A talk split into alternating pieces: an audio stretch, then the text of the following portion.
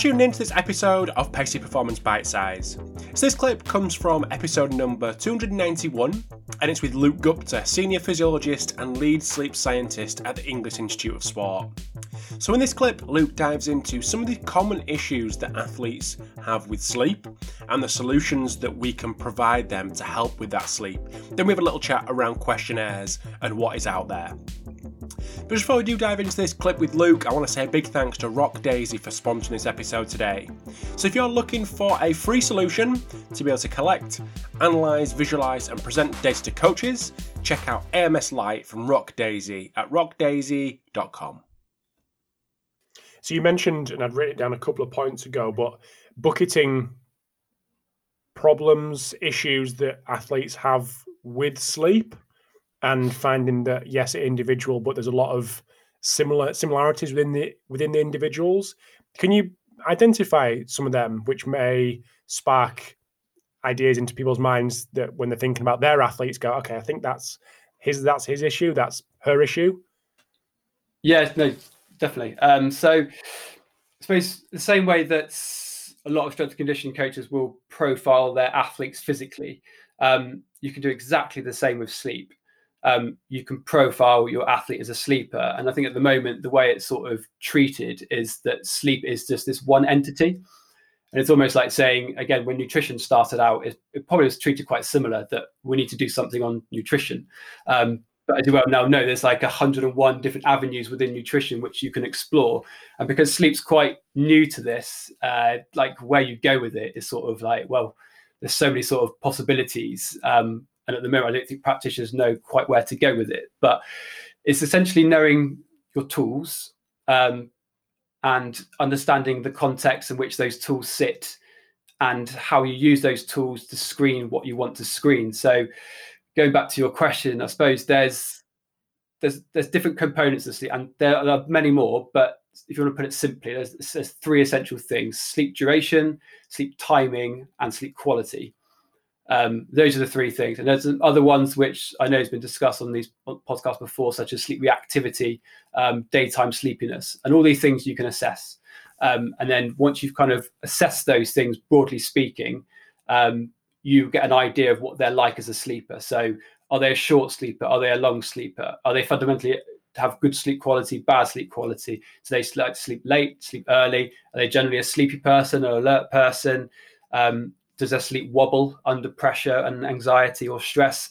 Or there's one of these sort of super sleepers that could just sleep anywhere, um, no matter the no matter the challenge, which they and they do exist. So that's essentially what sleep profiling does. It just gives you a bit more information about the individual. So, and how you do that is not as complicated as it sounds. Yes, there's sort of um, tools which are gold standard and very precise and they measure exactly what you're expecting to measure. Um, so polysomnography, again, has been mentioned on this podcast before. Um, but let's be honest, I've spoken to athletes around this and they wouldn't go into a sleep lab. no, um, no, They, just, they just don't like the idea of being wired up and then the, the, man in the white coat sort of sitting over them with a clipboard. That's that's the perception they get from it. And I know it's it's not quite like that when you actually go through that process, but that's the perception of it. Um, and then if you go right down to the very bottom of the pile in terms of the, well, actually, no, I think it's, that's a good point in itself that sleep questionnaires, I, I suppose, sometimes get put at the bottom of the pile in terms of um, what they can deliver. And they usually get put in the bottom of the pile in terms of the precision and the accuracy side of things. So they give you like a subjective uh, angle to sleep, which very very accessible very cheap very easy to do don't need a sleep specialist you can hand these out for free um, so that's that's the plus side to it. But essentially, they they do a job. They they tap into the athlete's sleep experience, which is fundamentally really really important when you're looking at athlete sleep. And athletes are very in tune with their bodies, which sometimes I think people can forget, and they tend to know their sleep.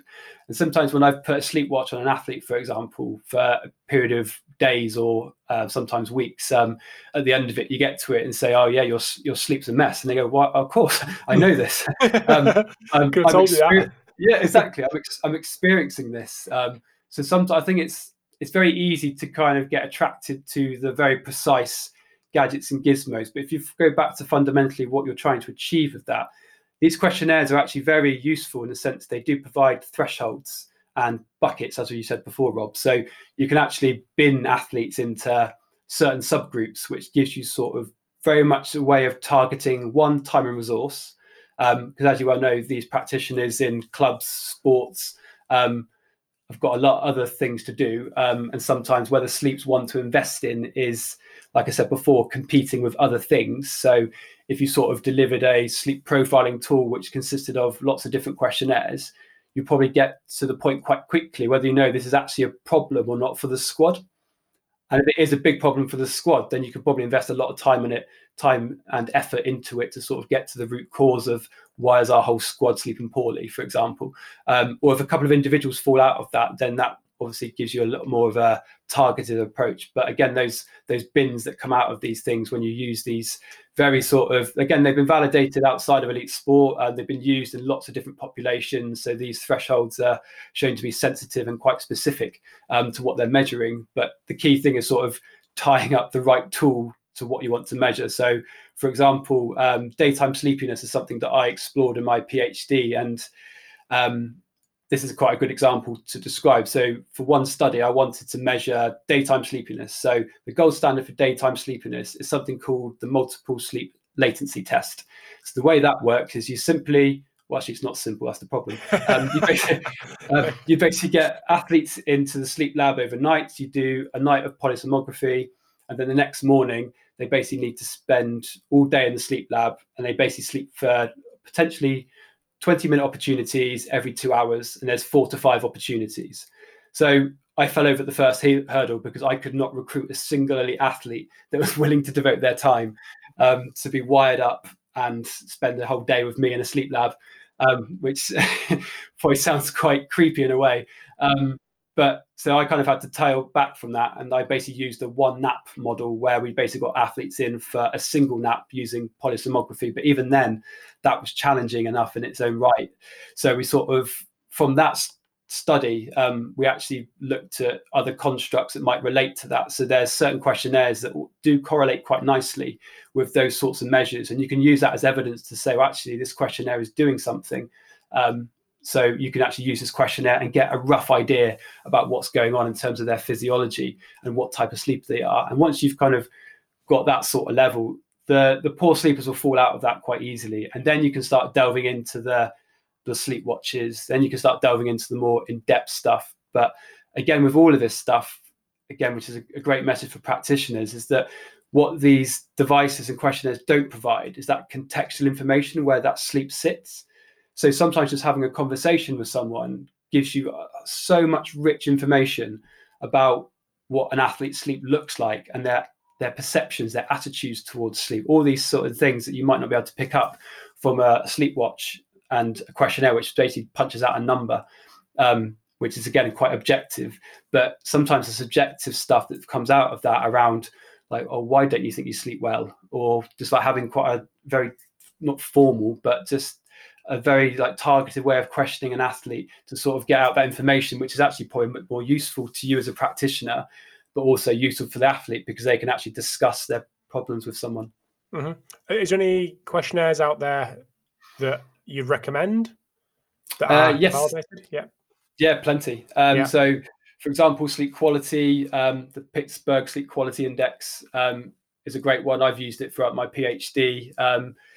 And it's been validated in lots of different populations and it's been used frequently since the 1980s, I think. So there's a lot of data on this, and those, and those thresholds um, are quite easy. If you score above five, you're a poor sleeper. If you score below five, you're not, which can be a little bit um, dichotomous in that sense. But nonetheless, you can delve into the information within the questionnaire as well, which gives you some context in terms of what makes up that score. So is it the inability to fall asleep? Is it um, problems falling asleep at night. Do you know what I mean? So you kind of get a bit more of a targeted approach. So that's quite a good one for sleep quality.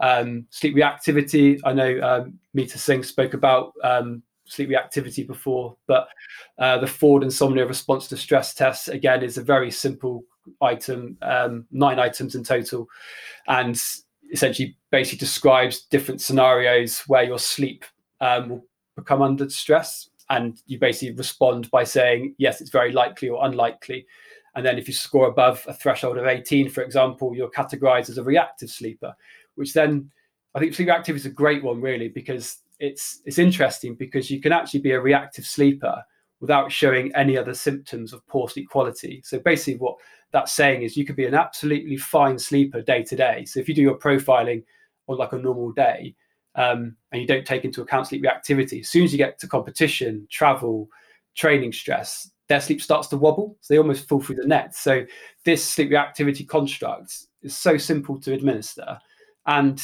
it gives you a bit of an idea of the dynamics of their sleep. So it gives you a subgroup of reactive sleepers. And interestingly, lots of athletes score really highly on that, um, which is a different construct, which I'll chat about in a second, I think, because I think it's relevant.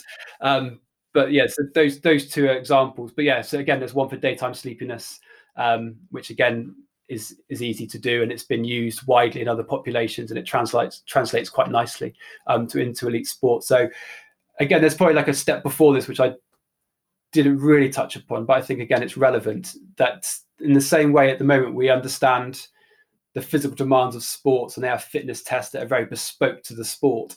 So, for example, you wouldn't do a um, a submaximal fitness test with a weightlifter, for example, um, because it's just not um, aligned to their sport. And I don't think sleep's there yet in terms of understanding what are the sleep demands of the sport. And we know that sleep affects athletes differently. We know that different sport types affect sleep differently. So not every sport competes late at night. Not every sport has challenging training schedules. So all these different things will kind of give you an idea of like, okay, so what is it that's really challenging my sleep, and what do I need to know about my sport um, from a sleep perspective to decide? And essentially, what all this does is help decision making around what constructs do I need to find out the information that for me as a practitioner, I can make decisions with athletes which one tells me about them as a sleeper, but two allows management to be targeted. Thanks for tuning in to this episode of Pacey Performance Bite Size. This clip can be found in full, episode number 291, and you can find it on iTunes, Spotify, YouTube, or wherever you get your podcasts. Big thanks to Rock Daisy for sponsoring this episode today, and I'll chat to you next time.